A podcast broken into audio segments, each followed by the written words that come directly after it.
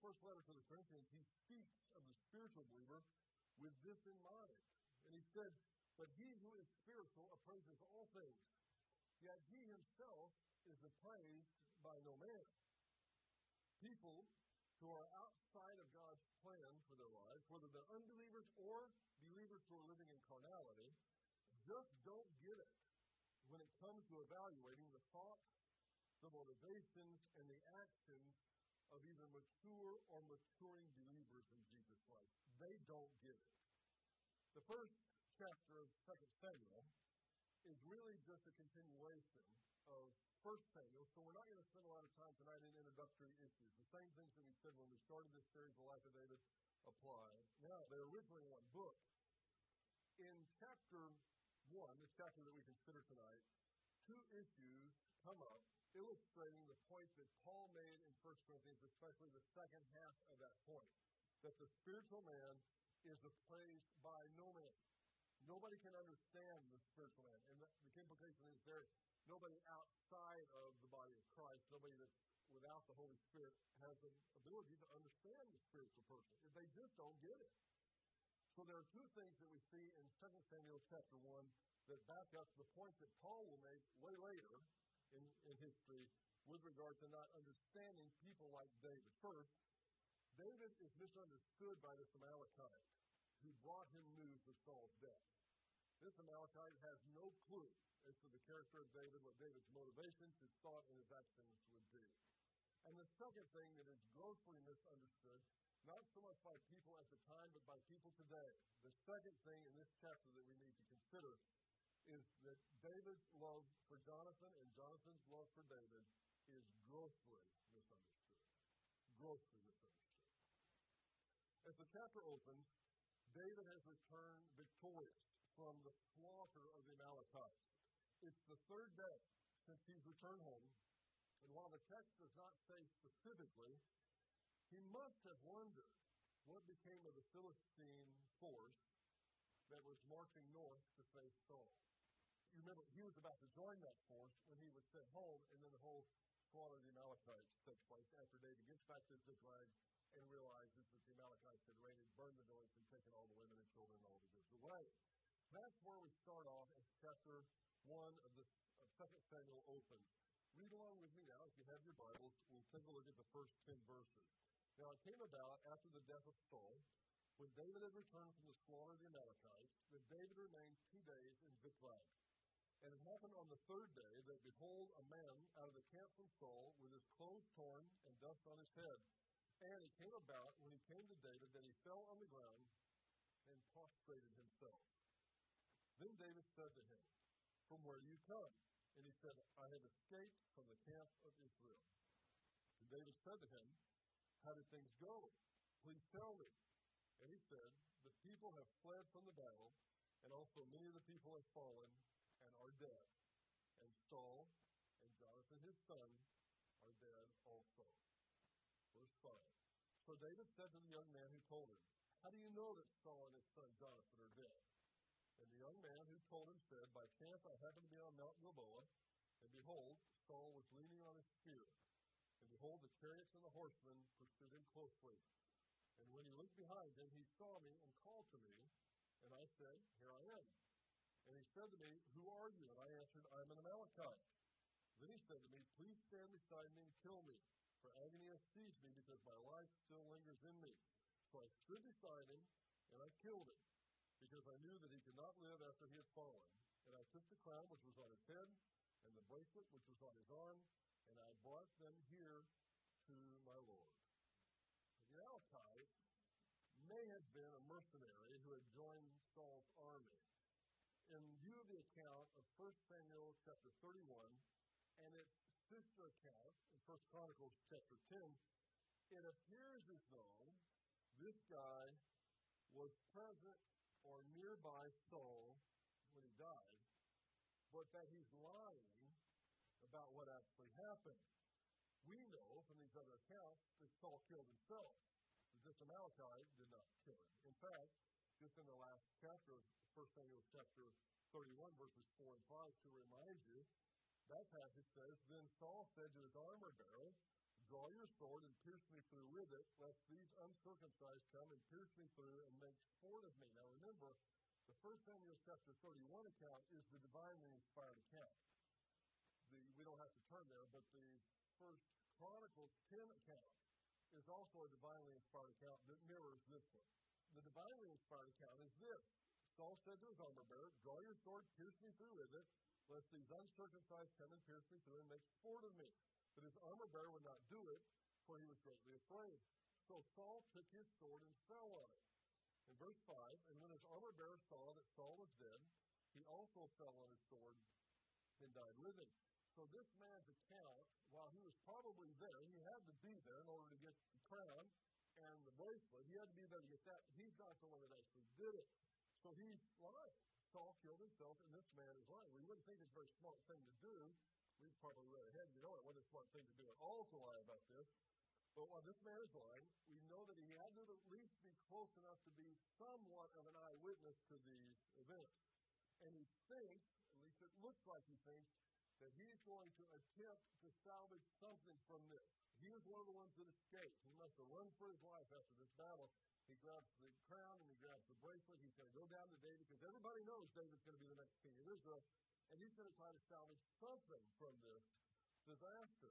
Perhaps he can make it back to David, he thought, and ingratiate himself to David, thinking that David would be thrilled to learn that Saul, his nemesis, was dead, and he would reward him for bringing the news. Mount Gilboa is about 80 miles from Ziklag, 80 miles north of Ziklag, where David is. So it probably took this young man three or four days to cover that 80 miles. Think about this for a moment. This is the third day since David had returned from his battle. So if we're to recreate a timeline here, we can't be ultra precise, but we can come close. David was probably doing battle with the Amalekites at about the same time that Saul was doing battle with the Philistines on Mount Gilboa. If someone ever made a motion picture out of this, they can make it in a very dramatic way. With David slaughtering the Amalekites about the same time Saul is falling upon his sword. They happened almost at the same time. Again, we can't be precise that it was exactly, but knowing the Lord's sense of irony, it might have been. It's ironic. I, I don't know if you remember the story, but back in 1 Samuel chapter 15, God had commanded Saul to annihilate the Amalekites.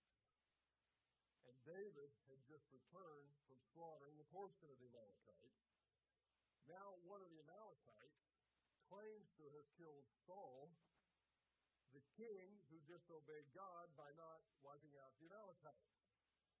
It's interesting. We don't realize sometimes the ramifications of our disobedience. We think that it's just going to be isolated. But our disobedience have far reaching ramifications and it, it never is isolated. And Saul, because of his disobedience, ended up paying the price. So this man comes, and he thinks that by bringing the crown to David, in essence, he's almost crowning David king. He's showing he's the one that's bringing the message.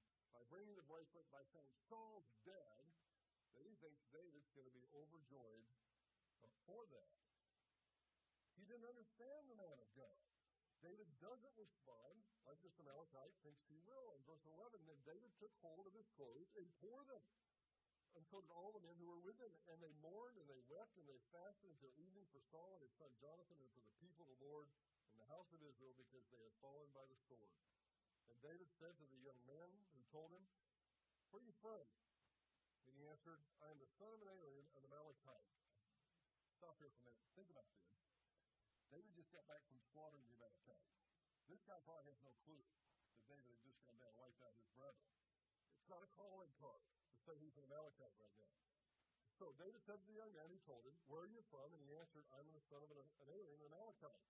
Then David said to him, How is it that you are not afraid to stretch out your hand to destroy the Lord's anointed? David called one of the young men and said, Go cut him down.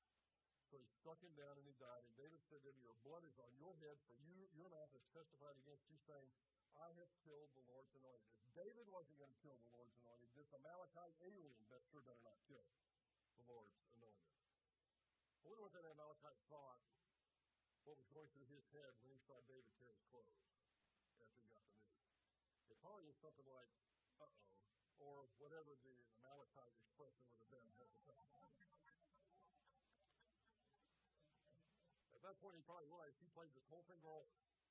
But at any rate, done, done enough well for the Amalekite, as you can see. This man claimed to have done what David refused to do.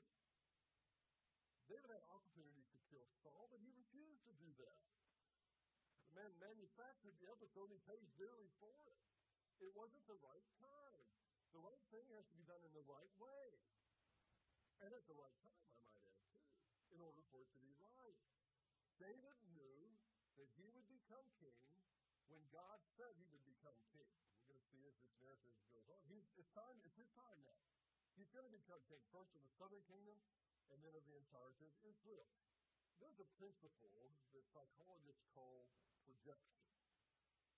Freud is said to have originated this concept, and while I rarely agree with anything that Sigmund Freud said, this one seems to have at least a little bit of validity, the idea of projection.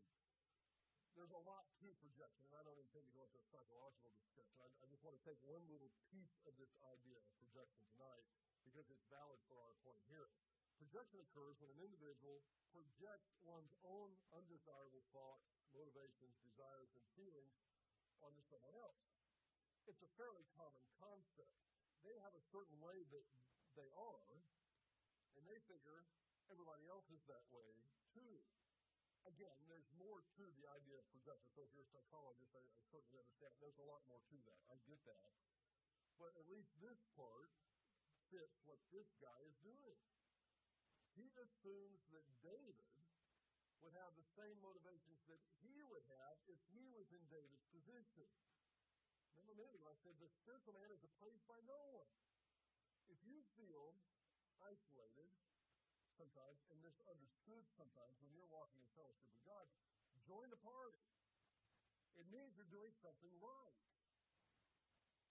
not always when you're misunderstood. Don't be a jerk for Jesus and wonder why people don't like you. But I'm assuming you're walking in fellowship with God, and people just don't get it. Don't be shocked. Whether they're unbelievers or whether they're believers that them, they themselves are not walking in fellowship with God, that's the way it is. People didn't get David. They didn't understand this whole thing about him letting Saul live because if it was them, they wouldn't have done that. This is a mistake. It was turned out to be a fatal mistake. People often this way. Not just this Amalekite, but a lot of people are this way. I'm afraid all of us are this way at one time or another in our lives. Some people assume that others are going to cheat them in any business situation that they find themselves in. You know why? Because that's what they would do if they were in that situation. So they just assume the other guy is going to cheat them. They assume others will lean toward evil in a particular situation because that's what they would do in that situation.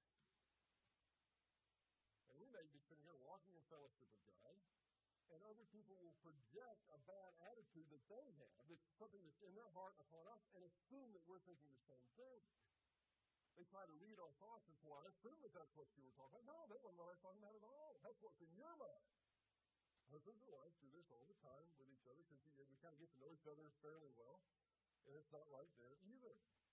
The first misunderstanding then in this text, in the first part of this chapter, was on the part of the Amalekite. He assumes that David would be happy that Saul was dead because he would have been happy that Saul was dead if he was in David's position.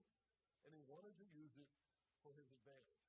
That's the first misunderstanding that takes place in this chapter. It's fairly straightforward, and I think all of us can relate to it. Because all of us have been the recipients of someone else's projection at some time or another. All of us have. It's misunderstanding. Sometimes it's, it's vicious, and sometimes it's fairly innocent. But all of us have been, I think, the recipients of others' projection. The second misunderstanding that comes in the last part of the chapter, in verses 17 and following, comes from the lament David composed for Saul and for Jonathan. This is a beautiful lament. We don't know how long it took him to compose it, but since David was a poet, he was a poet and a warrior, a very unique person. He writes this of Jonathan and Saul. Verse 17, then David chanted with his lament over Saul and Jonathan his son, and told him to teach the sons of Judah the song of the bow. This is what this became known as. Behold, it is written in the book of Jashar.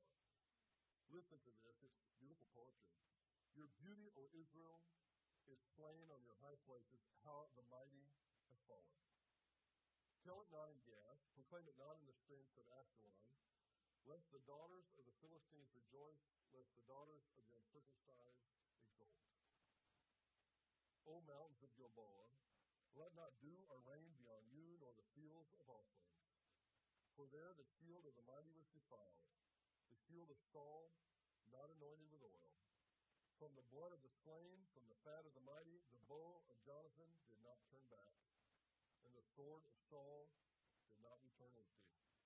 Saul and Jonathan, beloved and pleasant in their life, and in their death, they were not parted. They were swifter than eagles, they were stronger than lions. O daughters of Israel, weep over Saul, who clothed you luxuriously in scarlet, who put ornaments of gold on your apparel. How the mighty have fallen in the midst of battle. Jonathan is slain on your high places. I am distressed for you, my brother Jonathan. You have been very pleasant to me. Your love to me was more wonderful than the love of women.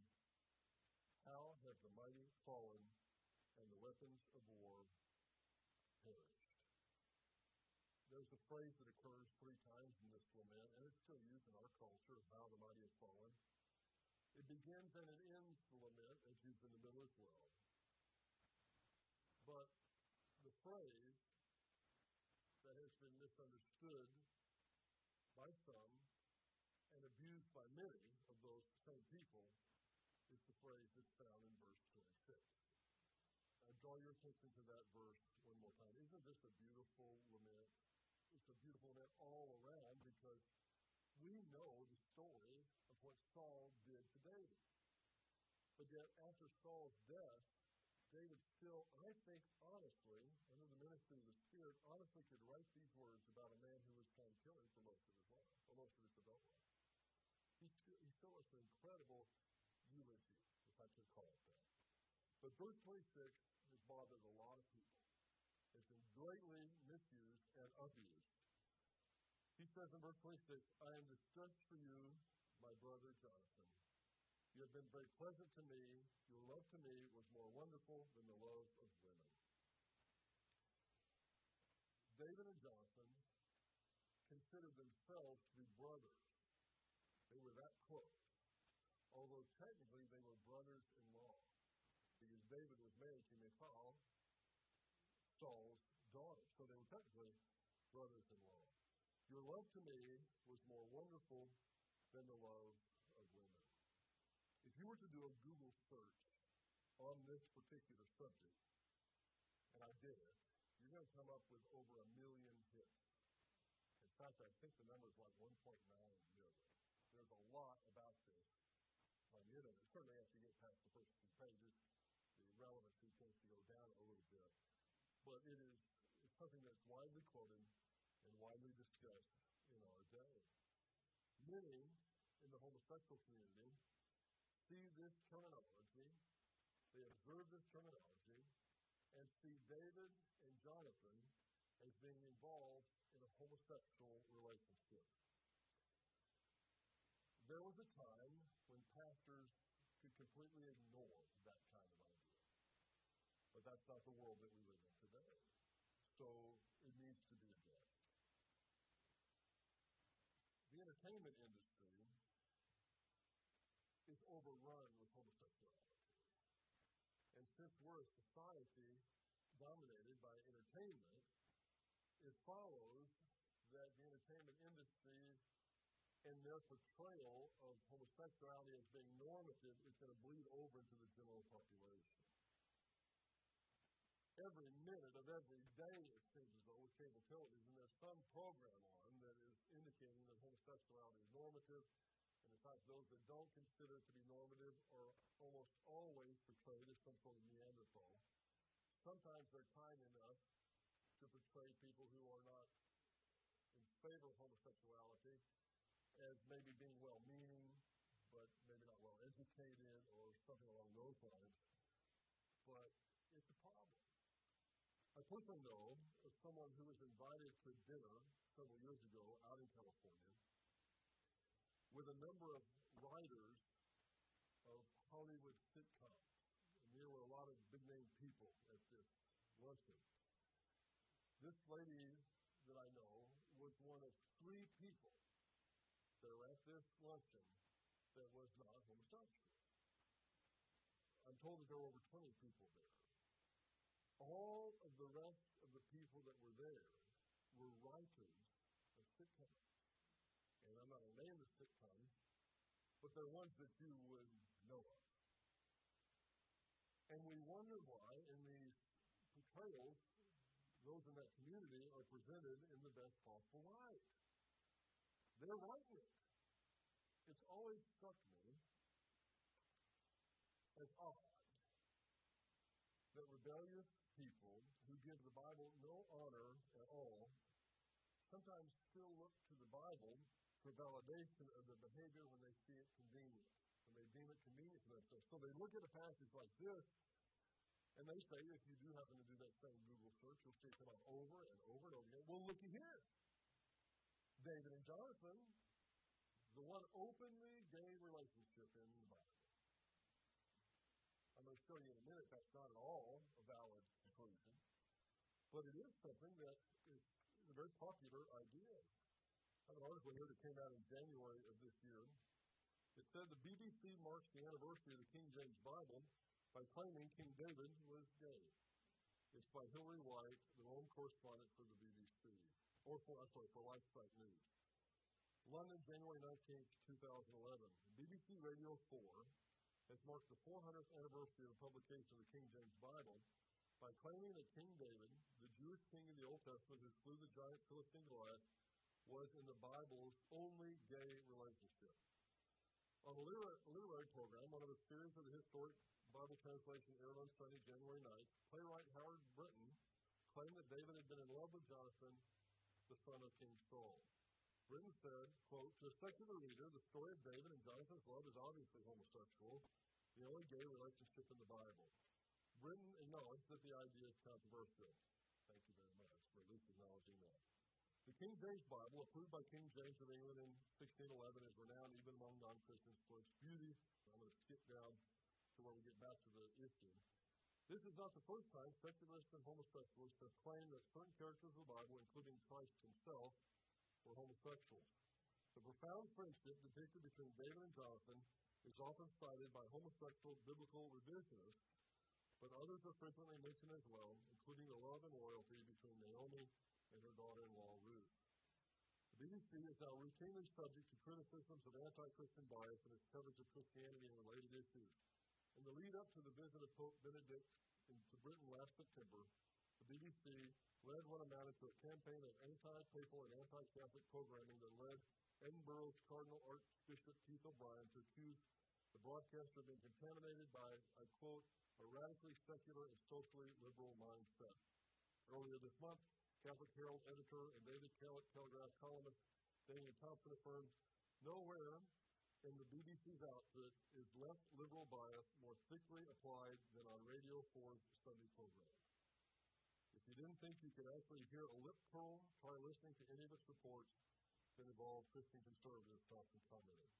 And this last paragraph is interesting. An internal memo leaked in 2006 admitted that the BBC is dominated by homosexuals and that some BBC executives are deeply frustrated with the corporation's commitment to political correctness and liberal social policies at the expense of journalistic integrity and objectivity. It really is silly. I was given an opportunity back in the mid 90s uh, to do an interview along with several other people, Dr. John Walvoord and uh, Dr. Robert Lightner, and there were a couple other students there. They, they came to Dallas Seminary to interview Dr. Walvoord about pre-millennialism in America. And it was fascinating because while the people were extremely nice, I mean, just really, really nice, they didn't have the first clue about anything biblical at all. And in fact, what we did at that time, we decided no matter what the question they asked us, the answer was going to be the gospel. And we work the gospel into every single answer so that they couldn't edit it. If they edited it, there would be nothing left. It was an interesting event. But that's the BBC. And we say, boy, I'm the BBC rotten well, I got to tell you. Well, American media is the same way, too. It's kind of the cool thing to do. And when Christians stand up and say, well, that's not cool, or that's not the behavior that God wants, then we're portrayed as somehow mean or, or less than enlightened, and that's not the case at all. I know that there are Christian groups that are quite unkind to homosexuals. In fact, there's a group in the Midwest so unkind, I want nothing to do with them whatsoever. They use slang terms, they use hatred in their uh, report that makes what they say totally unlovely. It does not do anybody any good at all, and I totally disavow them and their methods. I think all Christians should. And most of you know who I'm talking about this group out of Kansas. The problem is with the homosexual people with a certain agenda is that they're projecting their sinful thoughts onto 2 Samuel chapter 1, verse 26. They read that, and since that's what's going through their mind, they assume that that must have been what's going through David and Jonathan's mind. I need to pause for just a moment and make sure that we're all on the same page. Homosexuality is a sin. It's not the unpardonable sin, but it is wrong. It's an action that's condemned by Scripture and should be condemned by all Christians, just like all sex outside of marriage should be condemned. It's somewhat hypocritical when heterosexuals who are guilty of engaging in inappropriate sexual behavior carry signs and loudly condemn with slurs the homosexuals for their sin. That's not the way to do it. So we need to be very, very careful about this and realize that those in the homosexual community need prayer. They need intense prayer. They don't need to be told that what they're doing is okay. That's not the answer. But they don't need to be violently assaulted. That's a crime. They don't need to be called names. That's a sin. Maybe they need to be confronted, especially when they're trying to make inroads into our children's lives and in other places. But we need to be careful how we do it. That's the point. Now back to this text. The term that's used for love here in chapter 26, your love to me was more wonderful than the love of women. This is a, a form of the verb ahav. It's a term that can be in certain circumstances, can be used of a sexual relationship, but is just as often used of a friendship relationship. Man to man, woman to woman, and man to woman and woman to man. It's been a while, but with all due respect to Billy Crystal and to Meg Ryan in the film When Harry Met Sally, that have as its premise it's impossible for a man and a woman to have a friendship relationship that stays a friendship relationship that doesn't cross the sexual boundaries. When one is living in fellowship with God moment by moment, under the leadership of the Holy Spirit, it is very possible to have relationships between either male male, female female, or male female or female male. It is possible to have that kind of loving relationship and not have it not become sinful. It better be possible because it's commanded. It goes something like this Love one another as I've loved you. It's commanded. We are commanded to love our brothers in Christ and our sisters in Christ with the same type of love that Jesus Christ has for us. And it's not a sinful love, it's an honorable love. I feel sorry for people that look at this passage that have never enjoyed, say a man to a man, that have never enjoyed the love and the friendship male to male. I feel sorry for people like that. There's nothing like it in the world. I feel sorry for women who would look at this passage and automatically assume the worst and would have never had the privilege of enjoying a love relationship that was honest and honorable and legitimate with a, a person of the same sex. And I would also propose to you that Christians ought to be able, Christian men ought to be able to love Christian women, as I'm going to try to paraphrase Paul, Paul here, as a sister in all purity. And women should be able to love Christian men in the same way. There are certain boundaries that are placed on certain relationships. And when it comes to love that has a physical component, that comes within the boundary of marriage. And that's a special thing. But there's a different kind of love, a friendship love, that doesn't include that privilege that all of us are commanded to have. This thing with David and Jonathan is so special. The only thing that I could think of today, from a cultural standpoint, that I think can illustrate this, that most of us would remember, is two characters from the film Lonesome Dove. The Larry McMurtry film. Gus and Call. Two Texas Rangers that have been together by the time you get to the film Lonesome Dove for a long time.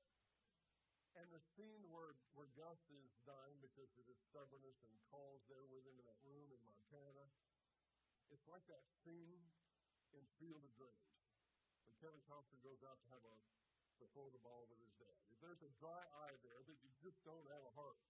Because when Gus is dying and Call's there, you see the love between these two friends that was so deep and so intense there's nothing like that. And that's what was going on between Jonathan and David. It was covenantal love. It's a special love. It's a real love. It's an honorable love. Throughout history, this concept has perplexed unbelievers. Roman pagans used to hear of Christian love feasts. Now, love feast in the first century, first century Rome, was usually synonymous with the communion service. So they would have a communion service that lasted all day on Sunday. That was their custom.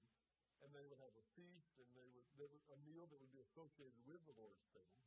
And the Romans, because of their projecting their own attitudes upon the early Christians, assumed that these were orgies. You read about it in first century literature. Because that's the norm for them.